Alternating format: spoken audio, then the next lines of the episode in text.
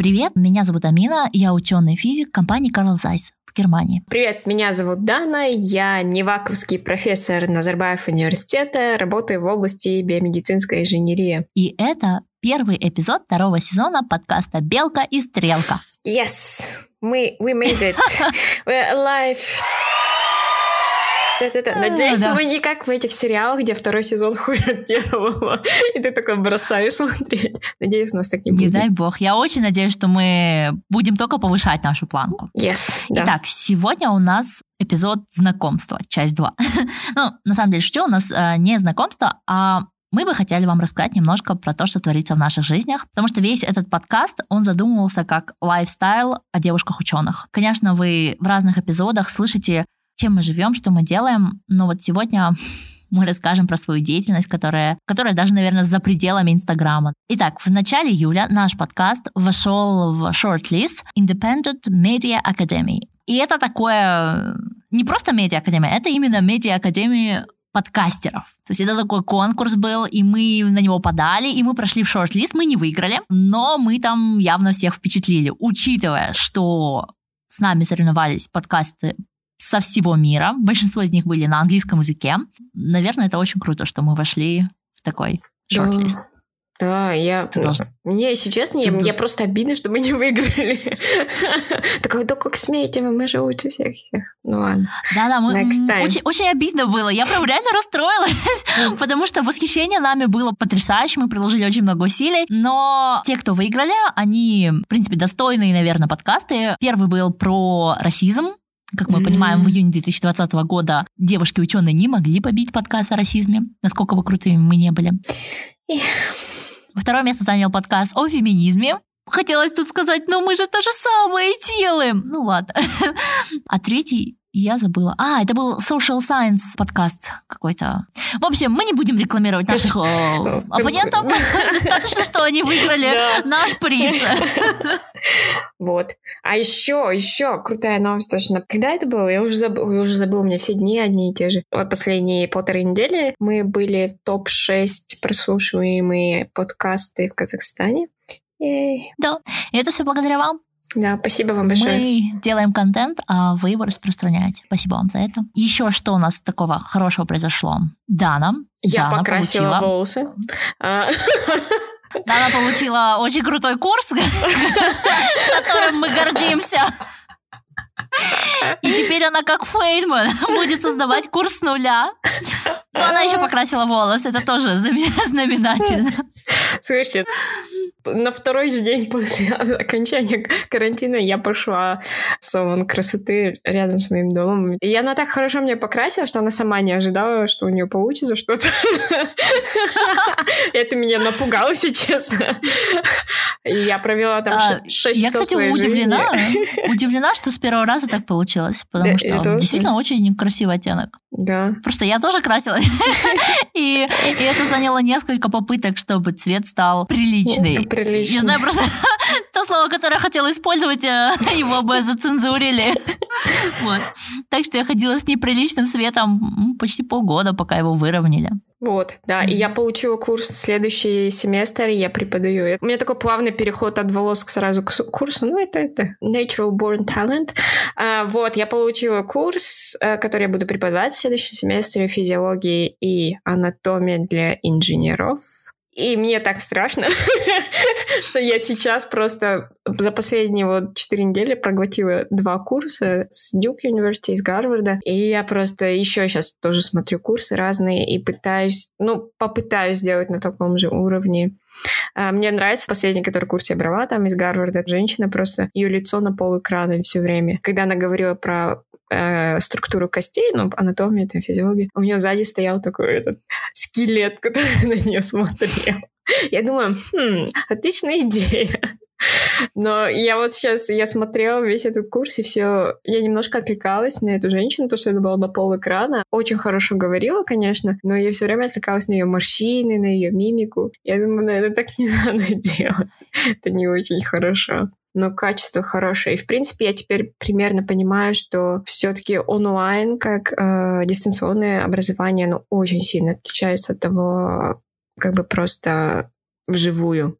Настолько сильно, просто из-за того, что как у человека, как внимание, да, э, сколько он может усидеть и смотреть видео, а потом проверить, что студент что-то понял, и как его замотивировать дома смотреть все это там не 40 минут лекции на PowerPoint, а что-то действительно такое интересное, и чтобы после этого курса что-то понял, чтобы это не было простой потерей времени для него. И, ой, короче, работы очень много, но я прям очень такая excited. Подожди, а расскажи нам, в чем основная разница? То есть, получается, удержать внимание? Да, удержать внимание и эмоции ты не можешь передать через вот видео, как ты говоришь. Вот, вот почему, например, я заметила, что вот в этих видеокурсах они все равно ставят такой маленький кусок э, человека, все равно как бы как он говорит. Потому что это важно, потому что когда мы слушаем лекцию, нам важно видеть эмоции, как говорит лектор. А это mm-hmm. какой-то тебе дает, знаешь, э, веру в то, что человек говорит, то есть это не просто сухие, да, PowerPoint, а вот когда кто-то тебе читает текст, ты более внимательный. Что-то... То есть это не просто видяшечка на ютубчике. Да, да, да, да. То есть... А экспертное мнение. Да, Окей. да, то есть ты видишь как бы эксперта, и, и тебе it, it makes more. Потом еще нужно продумать, какие вопросы нужно после какие-то квизы, да, например, проставить. Или домашняя работа должна быть а, не слишком сложная, не слишком легкая, потому что мы должны понимать, что в Казахстане не у всех есть возможности, как бы, я не знаю, даже сколько есть возможность интернет, как бы, и компьютер все время иметь, да, у себя. У некоторых семьях компьютер на двух-трех человек.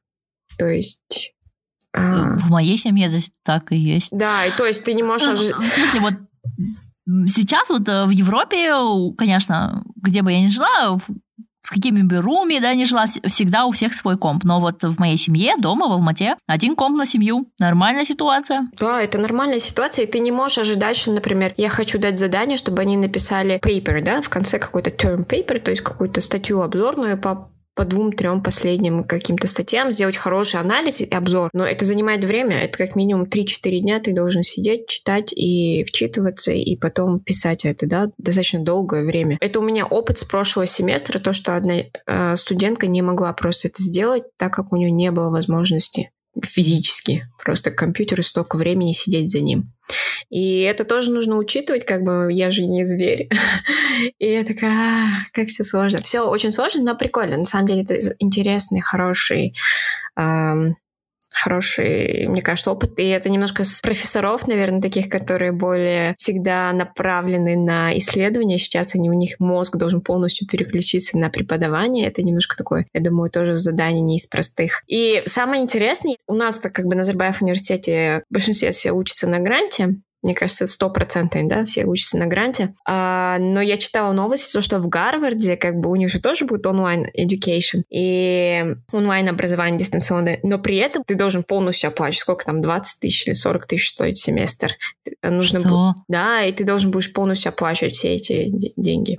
И там много возмущается в Твиттере, по крайней мере, очень было много возмущений. Говорит, почему я должен платить там 20 тысяч в год за PowerPoint слайд? Вот. Поэтому, мне кажется, сейчас многие профессора должны задуматься о качестве очень сильно, потому что действительно сейчас э, как бы платят деньги за получение прям хорошего образования, и сейчас профессора и университеты должны доказать, что они лучше курсеры. Я сейчас взяла несколько курсов в курсере, вот эти э, edX, которые от Гарварда MIT, они на очень хорошем уровне. Я даже думаю, что, в принципе, если там подобрать хороший силабус, даже университет может, как бы он намного лучше дает образование, чем университет. И, а может быть, даже хочу сказать... какую-то подборку сделать, чтобы этот... Ну, если честно, я очень люблю онлайн-курсы и могу сказать, что в основном сам материал там хороший, но вот эта сторона с проверкой знаний, она никакая. Ну, то есть э, и тесты, и вот какие-то другие вещи, а, они прям никакие. И я не представляю, как можно хорошо организовать вот эту вот часть с контролем знаний, да. То есть дать-то знания без проблем, а вот проверку, то, что ты можешь сделать в классе, глядя человеку в глаза, строя диалог. Наверное, в зуме еще как-то можно это сделать, а вот чисто онлайн, не знаю. Это вам надо придумывать. К счастью, у меня другие проблемы. Не эти. Ой, все, ну все. После моих очень интересных новостей давайте послушаем, что у тебя там скучного в жизни происходит. Ничего скучного. У меня что не день, то драма. Драматичная. Не говори. Вот э, жила себе и не знала, что research в индустрии — это вот постоянные аттестации. И я таки прошла свою полугодовалую аттестацию, но это больше звучит, как, знаешь, такое повторное собеседование, тебе дают оценку, чего ты сделал, чего не сделал, что улучшить, как ты общаешься с коллегами. И эту часть я, слава богу, прошла. 10 июля у меня было, или 8 это была среда, я помню. Видимо, восьмого. Вот.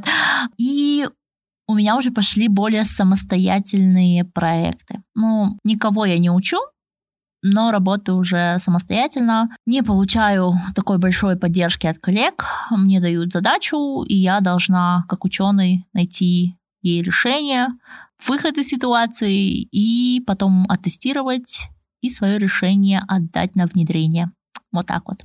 Ой. Это очень скучно было. Я же говорила. Вам, вам звучит, что, что драмы там не было, но поверьте. Да. Где драма? Я просто ждала момента, где ты там. И в этот момент выскочила. В этот момент я упала в обморок. Да, что это Да блин, там каждый раз драма. Для меня, просто надо понимать, что все вот это происходит еще и на немецком.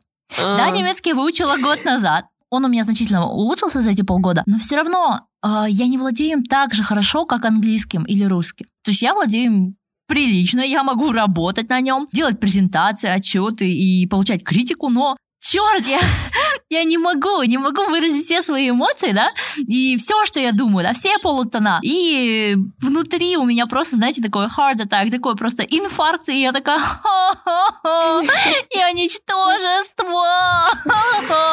Вот. К счастью, у меня есть одна коллега русскоязычная. Mm. Когда уж совсем э, бомбит, э, я звоню ей и жалуюсь. Говорю, что я... Удивительно, что меня не уволили. Я бездарность. На что она говорит, что я так говорю перед началом каждого проекта. В общем, я бездарность примерно два раза в месяц. Слушай, отлично, отличная работа. Работа мечты, я бы сказала. Да вообще, круто же. Я думала, ты прям к этому стремилась. Да у меня было запланировано. Да. Представляешь, ты точно знаешь, какой день ты, ты чувствуешь себя ничтожеством. Скажи ладно, просто ух, по-немецки я, все. Я не знаю, мне кажется, ты, это просто success. Ты просто ходячий success story. Ты столько училась, делала PhD в Швеции, потом учила этот немецкий столько. И Просто ради 350 того, что... заявок на работу. Да, просто для того, чтобы два раза в месяц чувствовать себя бездарностью. Ты просто, you know, я аплодирую тебе стоя сейчас. И такая зависть. Ну, это работа, знаешь, а, с 8 утра до 5 вечера. А вечером я переодеваю свою мантию супергероя и иду спасать мир. Серьезно, чем больше я говорю эту фразу, тем больше я чувствую именно так. Ты уже начинаешь в это верить, да? Я уже, по-моему, настолько поверила, что если вы психолог и вам не хватает кейса для вашего PhD исследования, то я готова Ой, помочь вам исследовать комплекс спасителя. Потому что у меня он настолько ярко выражен, что опасно, опасно, прям уже, наверное, скоро придется перейти на какое-то медикаментозное лечение. Я не знаю. Но шутки шутками, а, действительно, в течение последних ну, на момент записи этого подкаста четырех недель, а на момент, когда вы услышите, это будет шести, наверное, да, недель. А мы с Даной делаем очень много для проекта MedSupport KZ. По сути, когда мы сказали, что мы берем брейк, чтобы отдохнуть четыре недельки, мы погорячились потому что лучше бы мы писали подкаст. Я тебе говорю, давай отдыхать. Нет, давай работать, спасать. Ну, как всегда. Вот, вот, вот, вот она врет. Потому что на самом деле это она втянула меня в эту авантюру, а, за что я очень благодарна. Проект MedSupport KZ — это информационная поддержка врачей, и он задумывался именно как а, помощь врачам, Казахстане, которые работают на местах с коронавирусом, чтобы переводить для них статьи научные со всего мира, научные протоколы, э, вот всю вот эту информацию и предоставлять в самом, знаете, э, элегантном виде на русском и казахском языке. То есть, чтобы врачам не нужно было после смены читать по 60 листов вот новых статей, чтобы им не нужно было смотреть, эта статья уже ретракнута или ее э, проапрувили, вот, ну, чтобы они понимали, что происходит, этот проект Он создавался для такой цели изначально. И в телеграм-канале очень-очень много статей, которые э, большинство, я прям уверена, что, наверное, 60% из них э, нашла Дана, сделала им дайджест, потому что я смотрю по таблице, кто у нас главный герой труда, и вижу, кто, кто у нас хотел отдохнуть настолько, что перевела. Сколько статей ты перевела? Ой, я не Штук знаю. 150 перевела? Не, меньше. Там у нас такие хорошие Меньше, переводчики. 120, да? Нет, ну, я думаю, намного меньше. Это просто... э, У нас прямо очень хорошая команда. Переводчики у нас те, кто дайджесты делают, те, кто выжимки просто с английского языка, как бы на, с английского языка статью прочитать, вообще медицинскую, это достаточно сложная задача, как бы на это тоже нужно настроиться некоторым. Потом из этого сделать анализ и написать только то, что действительно важно. А, Это как бы Мгм. тоже не- непростая задача, а потом это также перевести понятным языком, как бы на русский язык. Наши ребята-переводчики, они прям... Я, если честно, я тоже, что я, я рада, что я встретила таких прям 90 прям человек или 100 сейчас у нас человек в группе, и все очень активные волонтеры. Это прям, наверное, счастье, что я встретила таких людей. Такая Ну вот, просадилась. э, помимо телеканала, где... Телеканала, Телеканал телеграм-канала.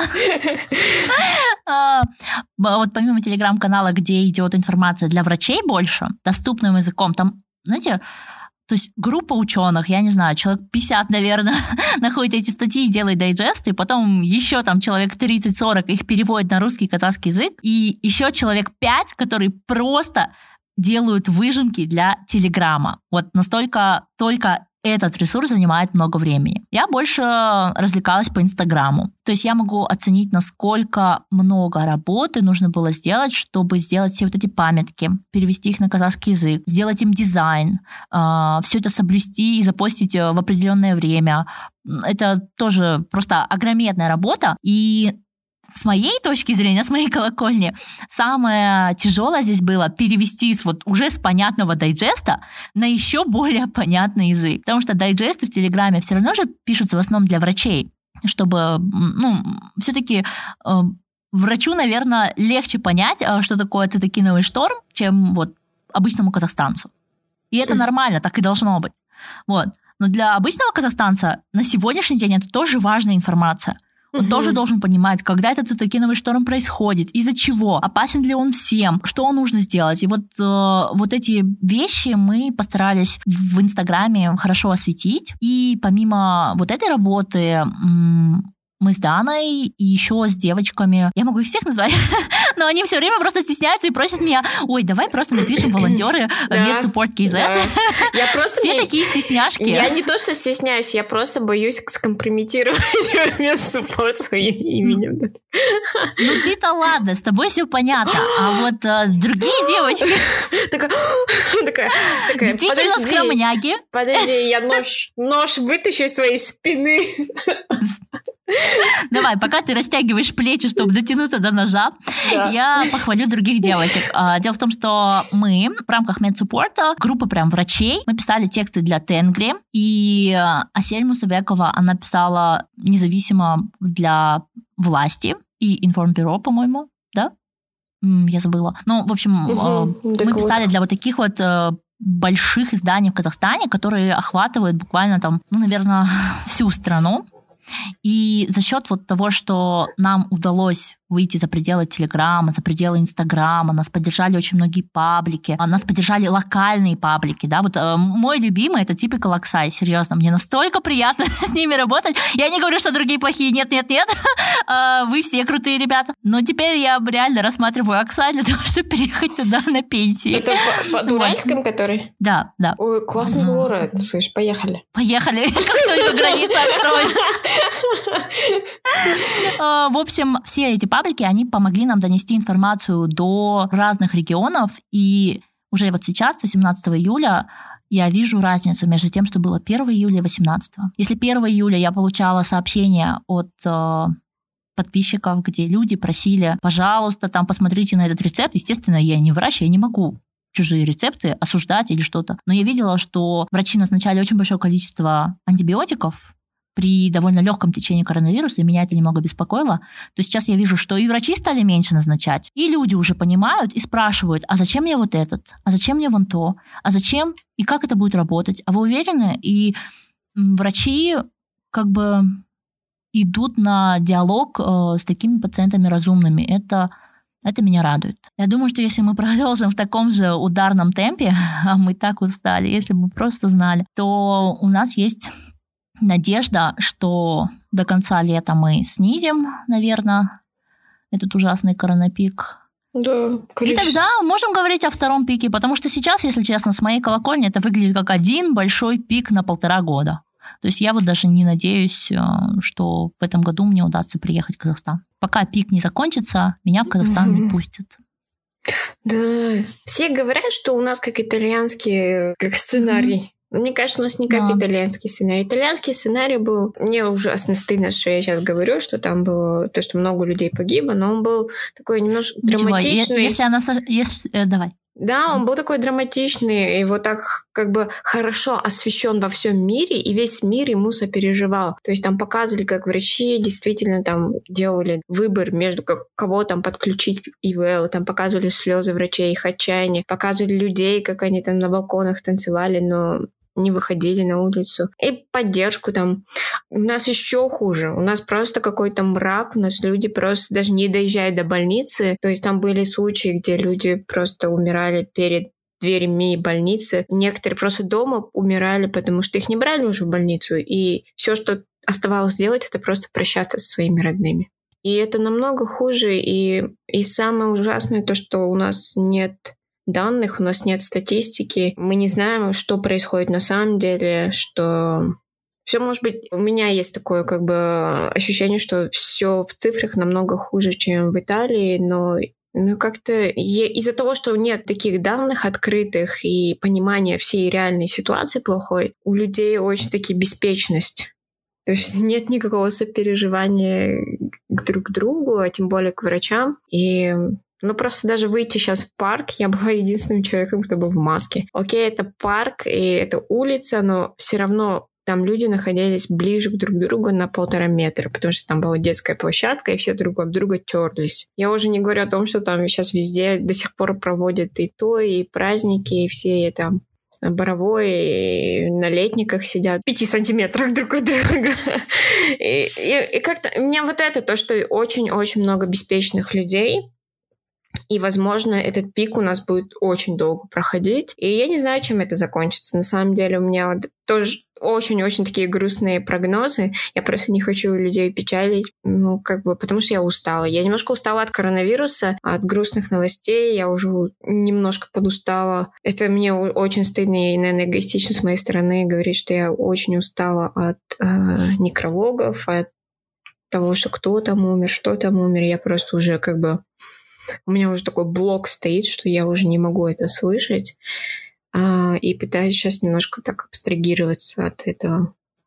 Но не в том смысле, чтобы вообще как бы не работать дальше в медсуппорте или что-то такое, да, дальше продолжать, потому что мы должны сейчас бороться. И это я говорю не, не то, чтобы одеть розовые очки и потом сейчас же пойти на летник, да, пиво пить. Нет, не в этом смысле, а то, что продолжать бороться, продолжать делать то, что мы делаем, говорить также показывать, переводить статьи. Я уже путаюсь в показаниях, что я, так, я такая, я устала. Мы же хотели четыре недели отдохнуть. такая, нет. Ну вот нет тебе. Жизнь распоряжается по-другому. Да, это очень интересно. Ты, наверное, в Инстаграм зайдешь. Вот, я вот вчера ночью в Инстаграме просто у меня такой был крик отчаяния. Верните мне 2019 год, где я еще ничего не знала.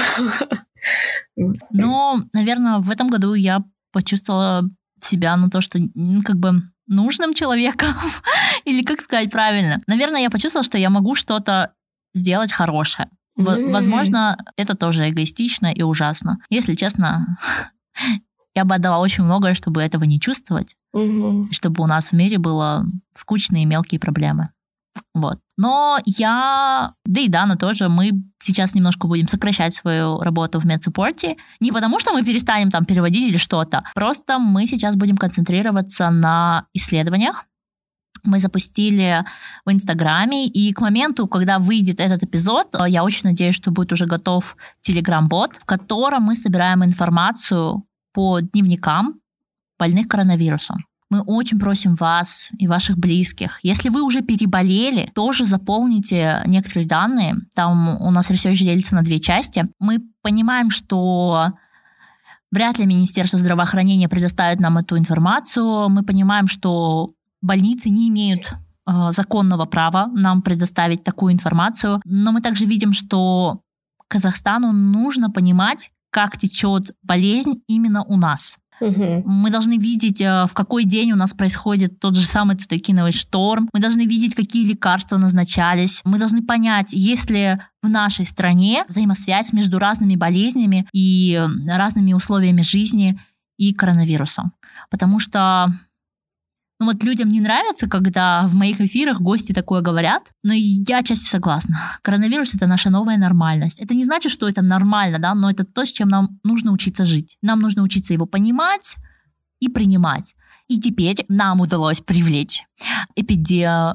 Как по-русски это звучит? Эпидемиолог. Эпидемиолог. Спасибо большое. Welcome. Я готовлюсь. Я не скажу. Чему? В, в общем, а, мы привлекли еще двух специалистов и теперь смогли составить достойный дизайн исследования и собираем информацию. Это исследование, оно независимое, и то, что мы хотим посмотреть, как протекает коронавирус именно в Казахстане. В мире делается множество исследований, но они делаются не по нам. И важно, чтобы каждая нация смогла проанализировать такие данные. Мы с Даной, Асель и с АИМ готовы а, сделать эту работу на волонтерской основе для всего Казахстана, но нам нужна ваша информация. Поэтому, если вы переболели коронавирусом, или если вы вдруг заболеете, если кто-то из ваших близких, к сожалению, заболеет этой болезнью, помогите казахстанской науке, помогите вот нам, четырем исследователям. В моей А. карьере. Такая, так, моей Нобелевской премии. Нормально? Нормально. Такая, такая, э, Миша, понимаете, понимаете, моя карьера сейчас стоит в ваших руках. Когда я буду говорить Нобелевскую свою речь, я обязательно вас всех упомяну. И дневники Амины, да? и Дневники Амины тоже упомяну. Дневники Амины, а Нобелевская дань. Да, да. А ты думал? А ты думал? э, Мир несправедлив. Good to know. Сейчас, подождите, у меня тоже тут между лопаток что-то зачесалось. Наверное, это какой-то кинжал. Это не кинжал, это такой меч огромный. Это сабля, это сабля, я знаю. А, В общем, а, такие у нас новости. Мы с Даной молодцы. Наш подкаст продвигается благодаря вам. Мы переоформили систему, в которой вы можете нас поддержать финансово, но для нас самое важное, чтобы вы могли нас поддержать информационно. Только через ваши старания мы попали в топ-6 подкастеров Казахстана. Теперь мы хотим попасть в топ-5 подкастеров мира. Вот это амбиции, да? Да, я хотела в топ-1 Казахстана. Такая, что это значит? Просто быть первыми. Такая, о, о. Ты, ты когда будешь получать мою Нобелевскую Ты- ты- премию, ты- расскажешь мне. Когда я буду получать первое место, самый прослушиваемый подкаст, я тебе тоже расскажу. Я, да, говорю, получать.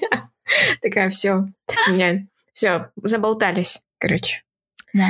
Пора это. Сегодняшний эпизод такой легкий, А, чтобы все новые слушатели познакомились, кто такие профессор Дана и исследователь Амина, и чем живут нынешние девушки-ученые.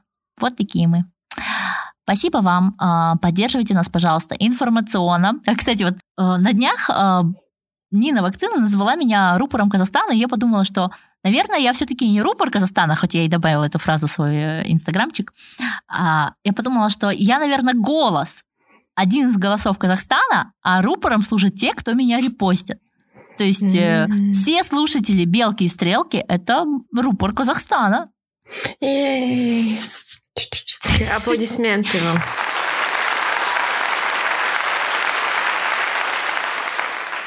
За то, что вы рупор Амины. Я не знаю, должны сейчас гордиться этим. В общем, да, но мы побьем, когда закончится коронавирус, когда откроют границы. Я вам это обещаю. Э, возможно, порка будет э, публичная, я пока еще не решила. Но на этой веселой ноте эм, мы прощаемся с вами и да. идем записывать новый эпизод. Да, Эй! не болейте. Пока-пока. Да, мойте руки, проветривайте помещение и кушайте много овощей. Пока-пока. Пока-пока. Pick up the dice,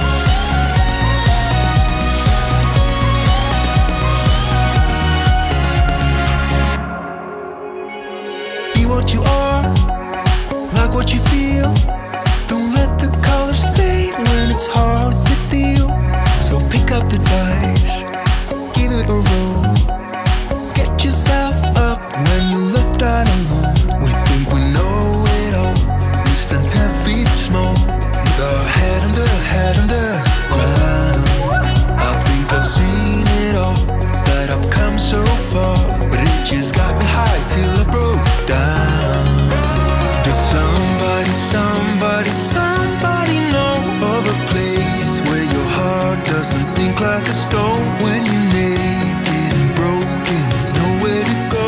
Does somebody, somebody, somebody know? Does somebody, somebody, somebody know of a place where the green isn't covered by snow?